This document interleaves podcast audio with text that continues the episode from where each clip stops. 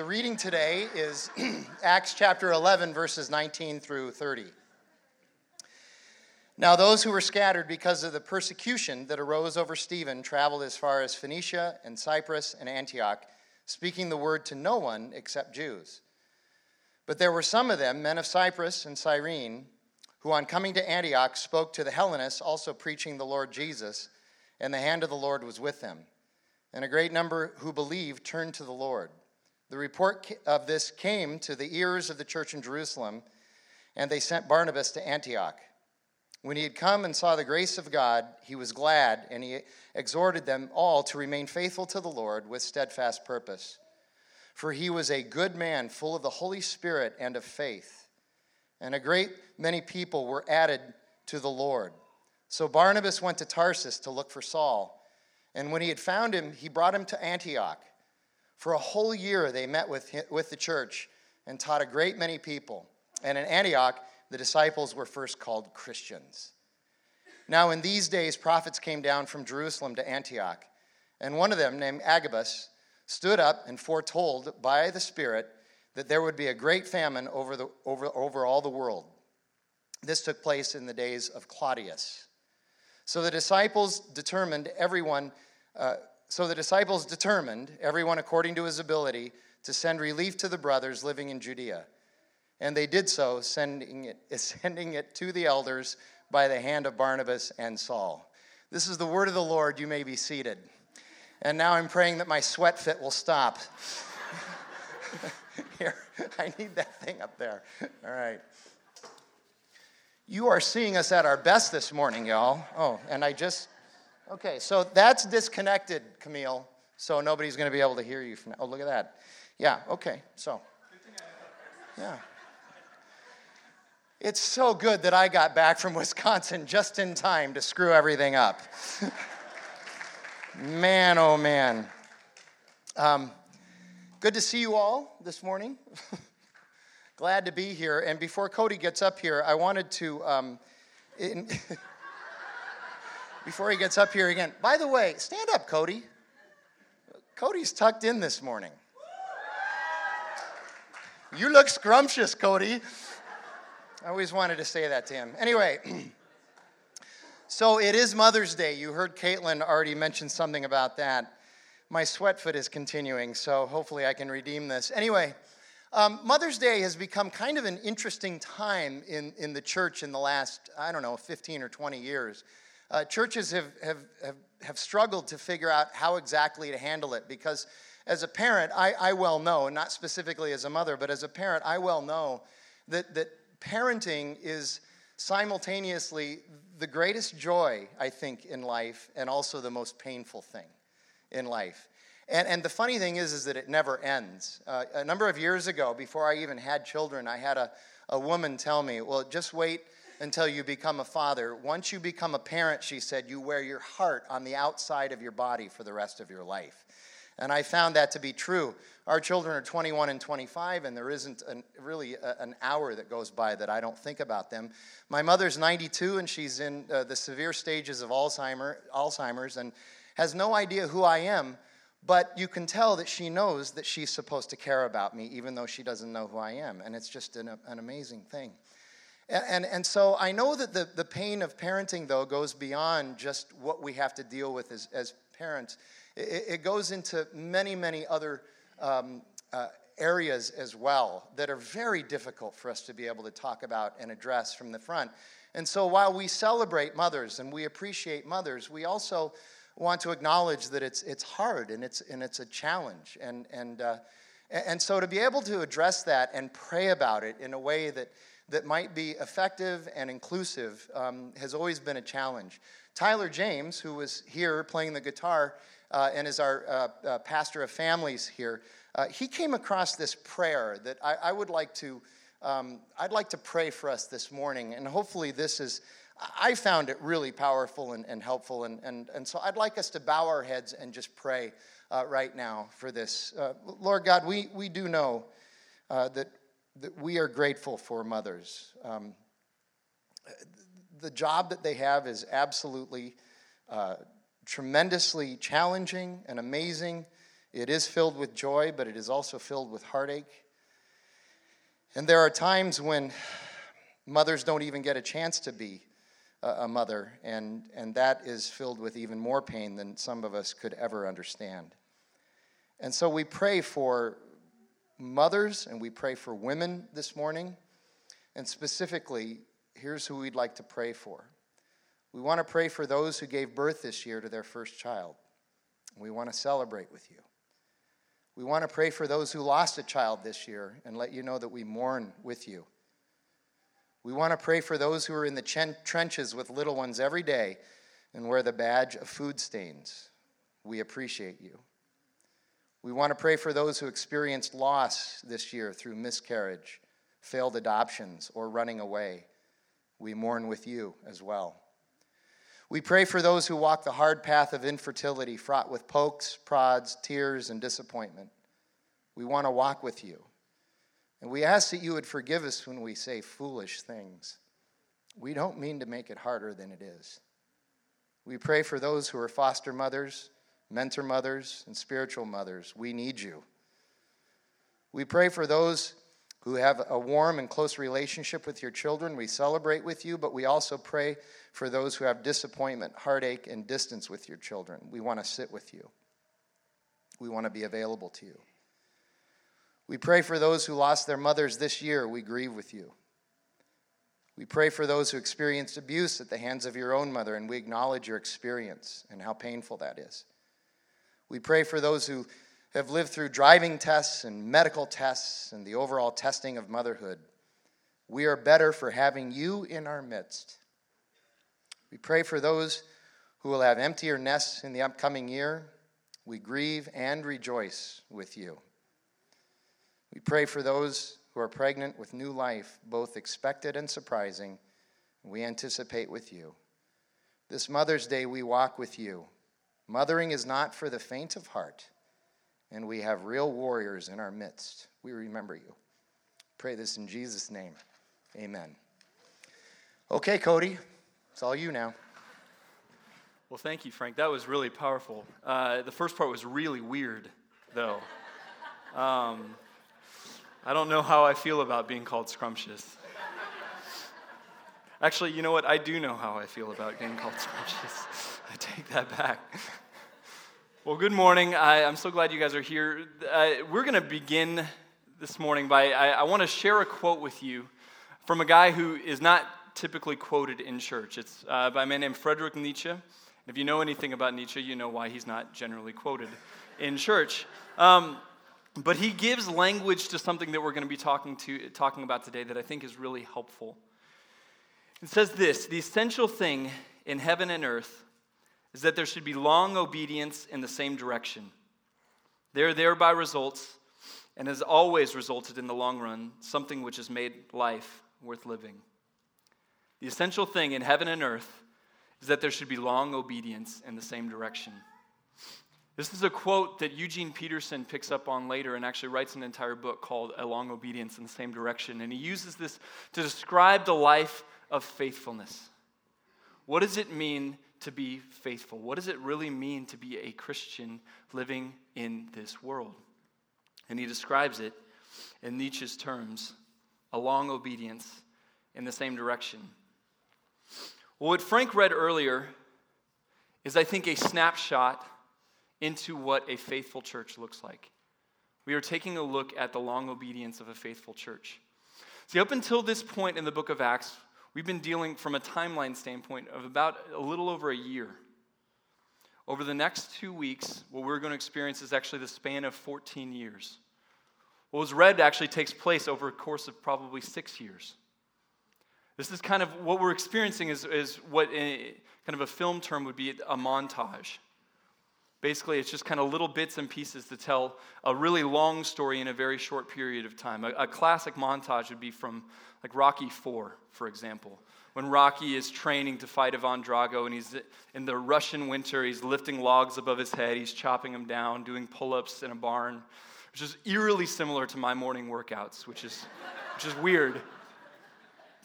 But that's a classic montage. Like anytime they show shopping in a movie, It's always done in, with a montage with great music in the background because, let's face it, shopping's kind of boring. Um, but that's a montage. So that's what we're seeing. We're not seeing a big event. We're not seeing like one, one story. We're seeing multiple little things happen over a period of time, even though it's kind of sh- uh, told in a very short format.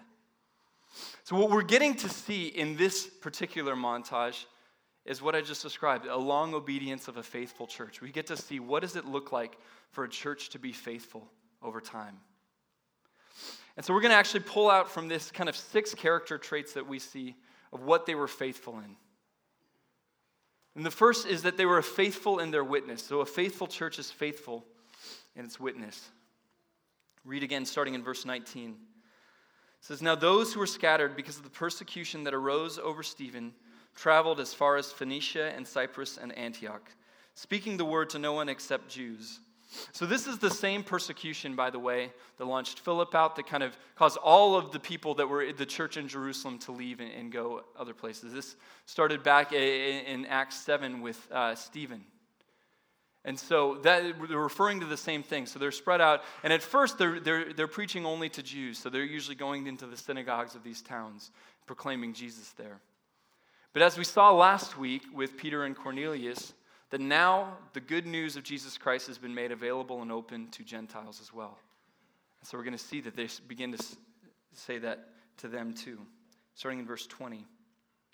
But there were some of them, men of Cyprus and Cyrene, who on coming to Antioch spoke to the Hellenists also, preaching the Lord Jesus. So, first off, Antioch is a huge city. Antioch is not a small town or anything like that. Antioch is the largest city in kind of that area. It's in modern day Turkey now. But Antioch is a very big, well off city. And most of the people living there would not have been Jewish. And what they're referring to here, this term Hellenist, is just a Greek speaking Gentile. So it's just somebody who speak, spoke Greek at that time. So they began preaching the Lord Jesus to the Hellenists, to Gentiles. And the hand of the Lord was with them. And a great number who believed turned to the Lord. The report of this came to the ears of the church in Jerusalem, and they sent Barnabas to Antioch. So we see in this story already, so what most commentators say is what I just read takes place over the course of probably three or four years. This is not a short thing. This is them spreading out over time. Everywhere they go, they just proclaim the good news of Jesus. And over time, a great number of people are added to the church. To the point where eventually, after a few years of this, the Jerusalem church hears about it and says there's a large enough group of people in Antioch that have turned to Jesus that we need to send somebody up there to encourage them to kind of just report back to us about it. And so they send Barnabas. So far in the book of Acts, we've experienced a lot of big events either big sermons or, or big healings, incredible signs and wonders that results in, in huge numbers of people becoming Christians. What I love about this passage is that there is none of those things that happen in there. Did, there's no one single event, no single story, no single sermon, no single healing, or anything like that that brings this about. It's just the faithful witness of the church over time. That everywhere they go, they proclaim the good news of Jesus. And over time, people come to know him. I think that there's, there's something in our hearts that want the big events, and we feel like there is a lack of revival or, or, or, or, or God's presence when we don't have these huge things that result in huge results right away. What I love is what we're getting a snapshot into is, is the normal way that it happens. This is how God works for the most part, is just with faithfulness over time. And we see the faithful witness of the church. So they were faithful in their witness, that they weren't, they weren't counting on these huge moments for God to grow his church. They were just faithful where they were to proclaim who Jesus was. And over time, God used it. God, God grew his church through it. As we go on, we see that not only were they faithful in their witness, but they were faithful in their purpose. Starting in verse 23. So this is Barnabas. When he came, and saw the grace of God, he was glad and exhorted them all to remain faithful to the Lord with steadfast purpose. For he was a good man, full of the Holy Spirit and of faith, and a great many people were added to the Lord. So when he shows up there, he shows up and he looks at them and he just says, You know what? Just keep doing what you're doing. He says, he, he doesn't come up with a new plan. He's like, he doesn't say, Hey, look, this is what the Jerusalem church is doing. And it's working there, so you should really, you should really change what you're doing and do that here. This great model, there's three things that you do, and you just do that here. He didn't do that. He just showed up and recognized what they were doing, and they were faithful in their purpose. So he says, just keep doing it. They were faithful in what they were doing, they were focused. Now, I want to say something here because I think when we hear this idea of faithful in purpose, being, being consistent in purpose, what we think it means is being simple. There's this giant move for simplicity. Now, that doesn't mean that this isn't good advice in some circumstances, but I think when it creeps into the church, it can be dangerous. That being purposeful does not mean being simple. H.L. Mencken was uh, famous for saying, um, there, for every complicated problem, there's a solution that is clear, that is simple, and that is wrong. Um, and what we see, because the truth is, what it means to witness what it means to proclaim Jesus happens in all of life. This is why you hear this language so much in this church. That every aspect of what we do, it's not just how we say a certain thing, or it's not just some program that we have, it's not just this experience, it's not just that experience, but it's all of it. It's all of it. It's not simple. It, sin and this brokenness in the world is complicated, and it takes a complicated solution. However, what he's saying here is that all of those are focused, they're all aimed towards Christ. And they were faithful in this. Everything that they did was pointed towards Christ. Everything that they did proclaimed the good news of Jesus in their lives, in, the, in, in their families, in their jobs. Everything they did was focused in its purpose. They were a faithful church in their purpose. We go on to see that they were faithful in humble discipleship.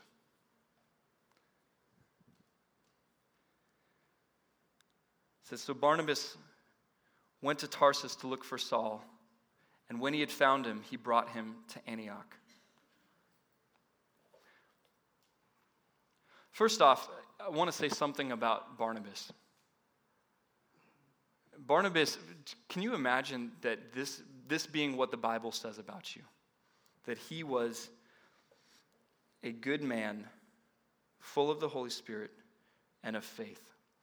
We've met Barnabas before. Barnabas was first introduced back in Acts chapter 4. He was used as kind of a, kind of a, a, a foil to Ananias and Sapphira.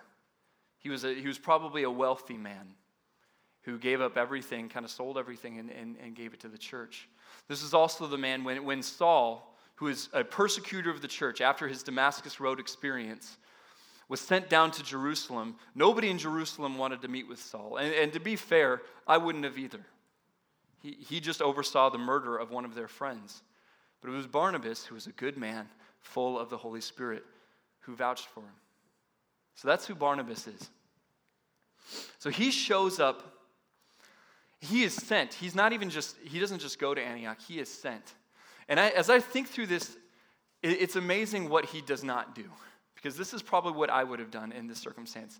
I would have said, okay, Antioch, that's going to be my place. I'm being sent there. This is going to be, I can start my blog, talk about how this, this, this Jewish convert goes to these Gentiles converts and grows this incredible church. I've been sent, I've been called do all this stuff. He shows up. And I think because that I think that's what we see, that this is some ladder that we get to climb. And Barnabas could have seen it in that regard, but he, he doesn't. When he shows up there, he sees the work that he's doing, he immediately recognizes that he is not the person for this job. That he's not the guy that's supposed to disciple and shepherd these people. He immediately recognizes his own place in the story. And he goes and he gets Saul because he knows that Saul is the right guy for this situation.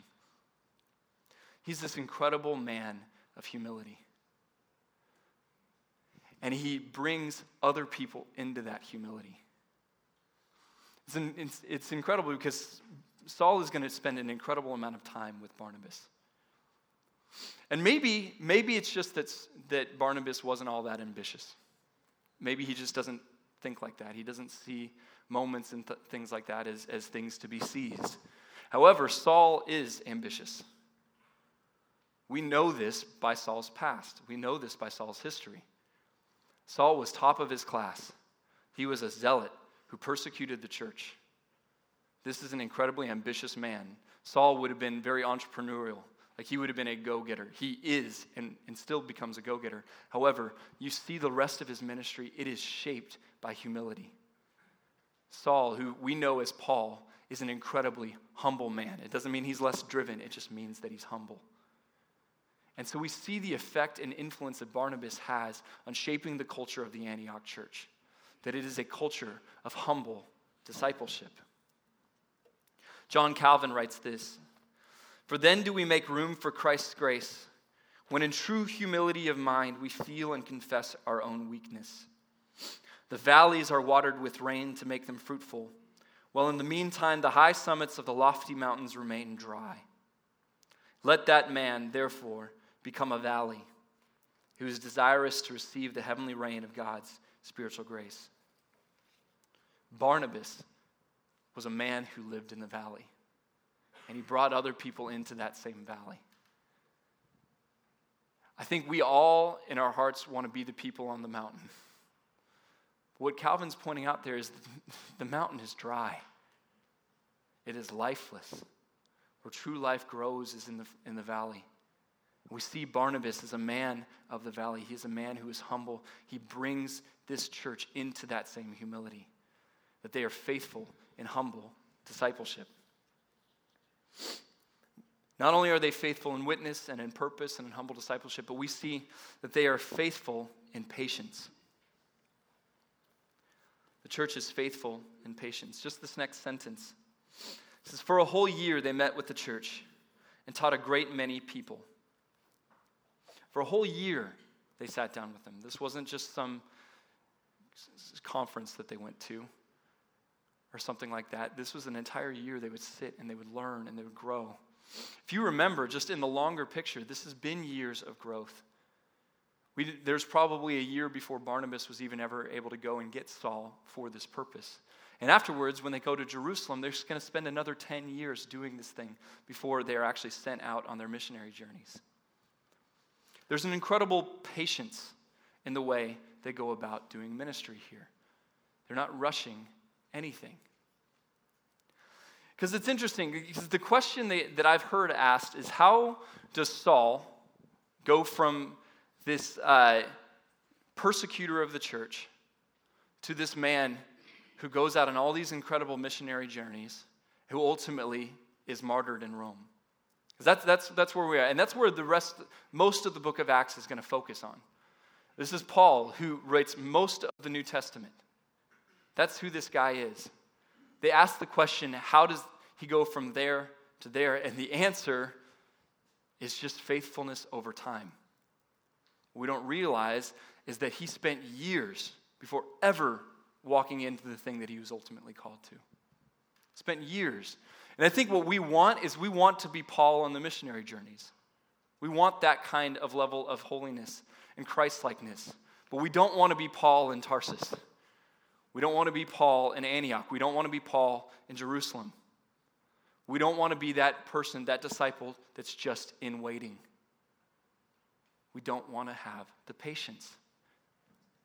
But it's faithfulness over time. In the book A Long Obedience in the Same Direction, Eugene Peterson writes this.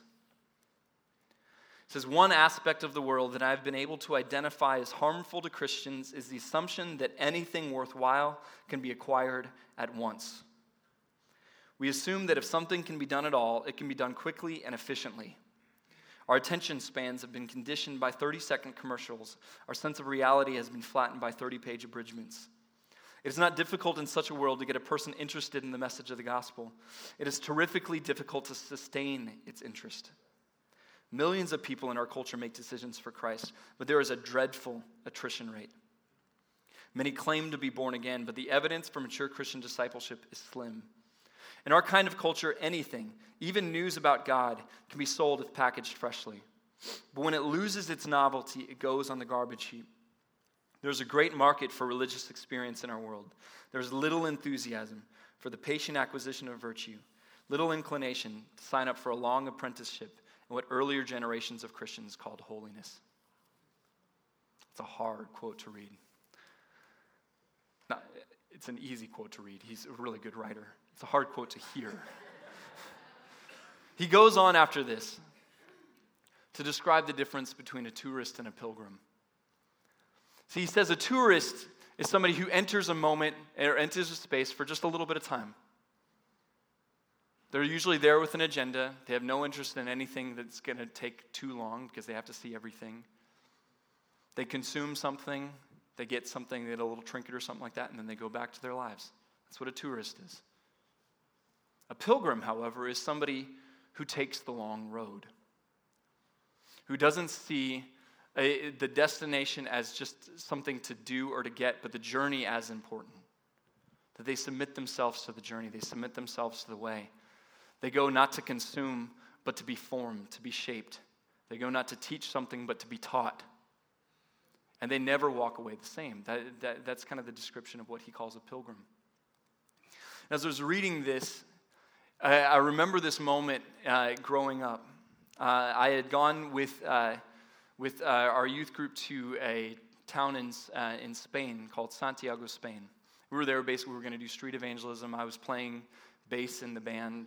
And we were there, and, and, and that was kind of our, our goal. We were in this town, Santiago, Spain. It was northwest Spain in this really old town.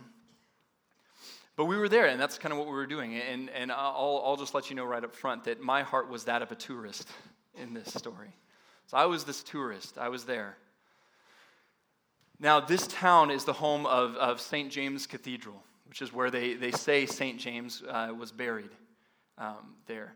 And every year, there's this incredible pilgrimage that starts hundreds of miles away that leads and culminates at St. James Cathedral. We were actually there at the time the pilgrims were coming in. And they were going, they were entering, and there's this whole process of what you do, what you look at, what you do, what, how you experience this moment, this journey that goes through. And you, uh, to be honest, like, it didn't even occur to me until preparing for this sermon that this was what I was experiencing. But, but what I was experiencing was two ways of approaching the Christian life, two ways of understanding faith. I was there with a purpose, not for a long period of time, to kind of consume and commodify faith. That wasn't necessarily everybody's heart, and I can't speak for everybody on the trip, but that was my heart. And then you have this group of pilgrims that have submitted themselves to this long process. So we flew to Spain and we drove to Santiago. They had walked for hundreds of miles. They enter into the space. You know what's interesting is that when they were there, I was excited. I was excited because I thought they needed me.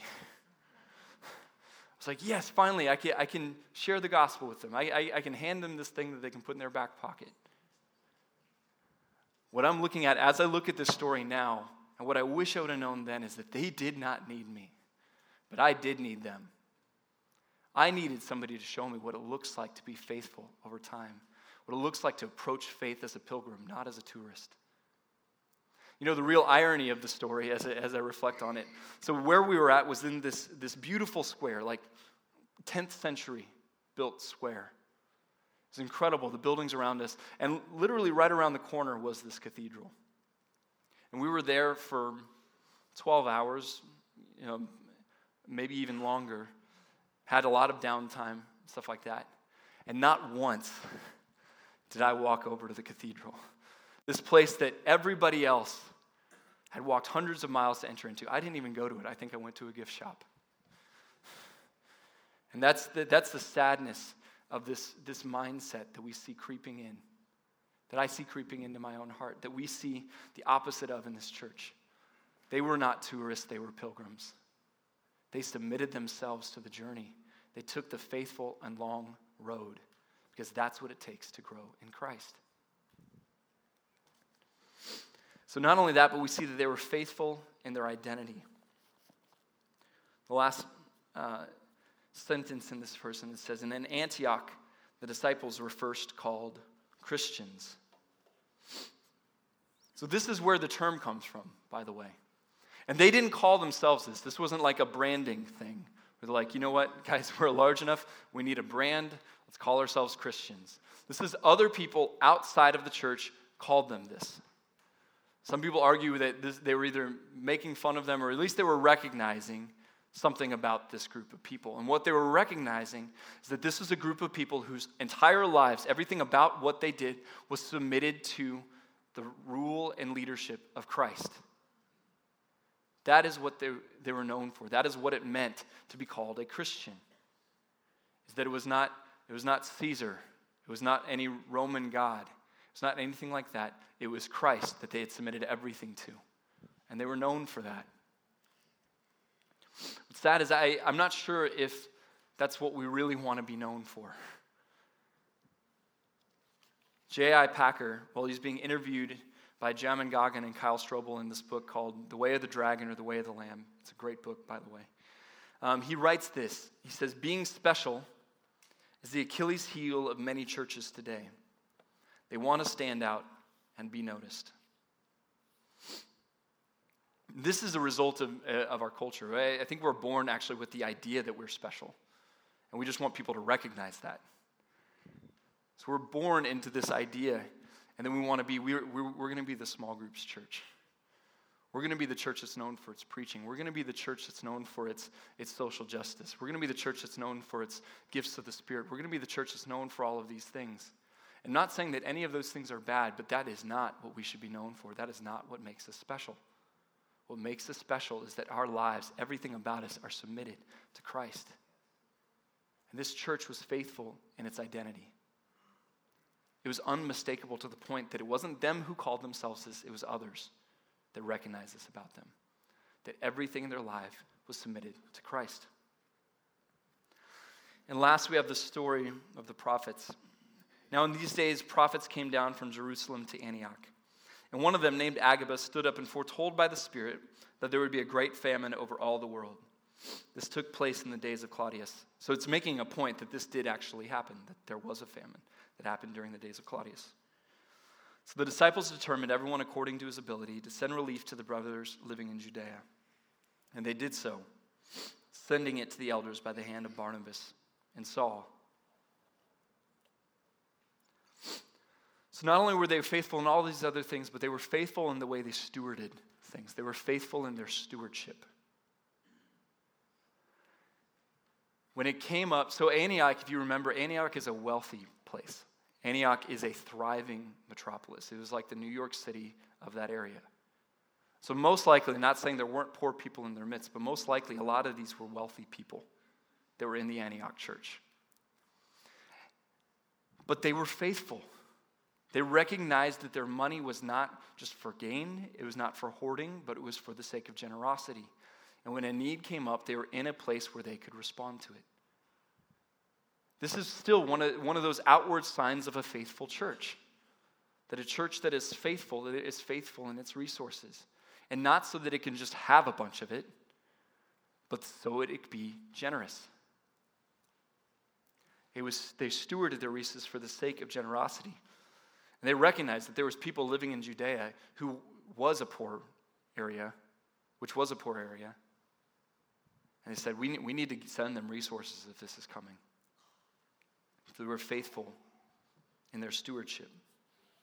You know, it's interesting, as I was preparing for this sermon and, and, and as I was thinking through, I had really two, two responses in my own heart towards this stuff. The first was one of, of heaviness. Because as I was reading through these things of, of, of what it looks like to be a faithful church, what a long obedience in the same direction looks like, my heart was heavy because I know the temptation of not doing these things. I understand, both in my own heart and as this church, I get the temptation. I feel it. I, I feel it all the time. I feel that temptation to just say, you know what? We're going we're gonna have evangelism be just this one thing. We'll do it once a year. That's when we'll witness, and then we'll just go about our lives.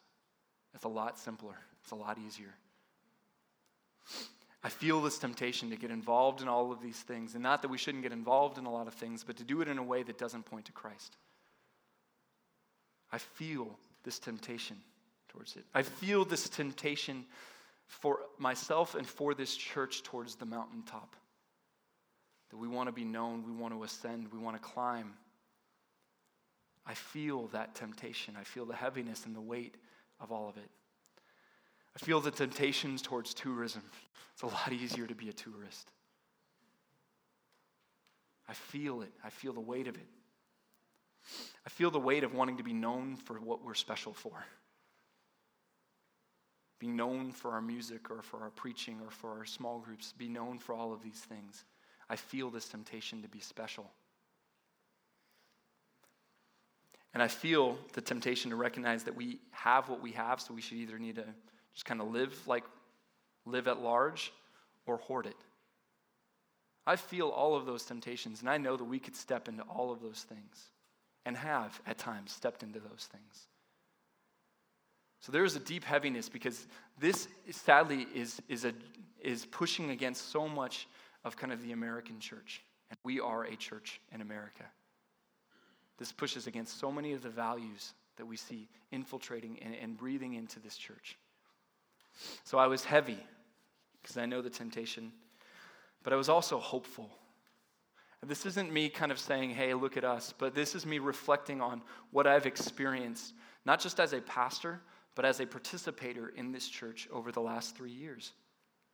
I'm hopeful.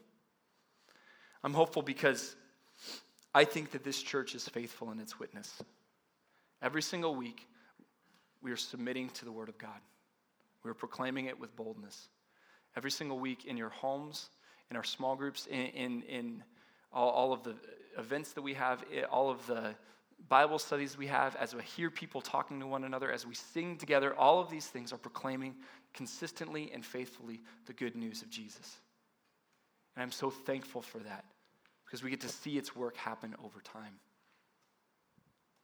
I'm hopeful because I see in us a purpose. This mantra of all of life being all for Jesus, that has shaped me in incredible ways. To understand that it's not just one thing, it's all things that lead to Christ. The incredible amount of purpose and thought that is put into all of the things that this church is doing. So thankful for it. So thankful for a culture of humble discipleship. For example, I am not the main preaching pastor of this church. I don't know if we know this, maybe because it's been become so common, but it is rare that people who are not the preaching the main lead pastor of a church to get to preach as often as we do. But this is partly embedded in the culture. We have a humble discipling leader. We have a humble discipling culture that recognizes that we do not want celebrity pastors. And it's not because we don't have the talent for people to do that, it's that we don't think it's good for the church, that we think it's evil, and so therefore we share it We bring people up. We don't ever allow this to become just somebody's pulpit, but it, it's, it's, it's the Word of God's pulpit, and we are just faithful stewards of it. I am an example of humble discipleship because this is not my main role in the church, but I'm getting to participate in and I'm getting to do it. So we have that, and that's across the board. I think we're faithfully patient. And this is probably the thing that we continually need to grow in. But I, but I do see when we, when we judge the way this church is doing, it's not about the short term wins. It's about what we, what's happening long term. It's a, it's a large view, long view of growth, of, of change, of, of maturity. And I appreciate that about this church. I love that we're, I think, faithful in our identity. And now this is the trap, once again, that we can easily fall into. But that I want us to be known, and I think that in many ways we are known because we submit to Christ and that we are also faithful in the way we steward our money. Like I, I get to sit on the elder board and I, and I get to see the decisions that are made through the wisdom of the people that are called into that role. And it's so exciting to see the way that we've been able to respond to certain things. So, yes, I am. I'm, I'm heavy as I see this because I know that it is tempta- tempting and that it is real.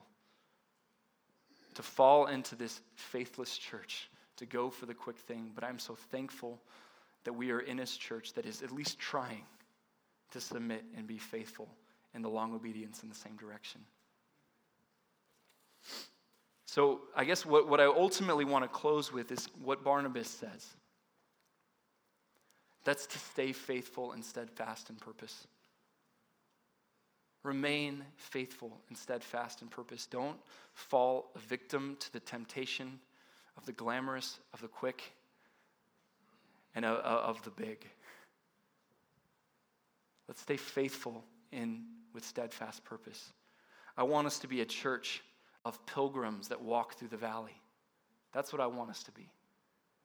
I want us to live this long obedience in the same direction, and in 10, 20, 30, 40, 50 years to be able to look back and see the faithfulness of God in the midst of his people. I want us to live this faithful presence in this city, in this community. That's my hope, is that we would stay faithful and be a church of long obedience. Let me pray. Lord God, we love you. Lord, we are so thankful for your faithfulness, God, to us. God, that we, um, although we are fickle at times, although we are constantly turned and, and, and tossed, God, to seek these things in ways that are not like you, God, I pray that you, Lord Jesus, Lord, that you would teach us faithfulness. Lord, I pray that you would give us, God, um, an incredible understanding and a long view of what it means to be a Christian, of what it means to be a church. And God, that we would stay wholly submitted to you in everything that we do. Lord, we pray this in your name. Amen.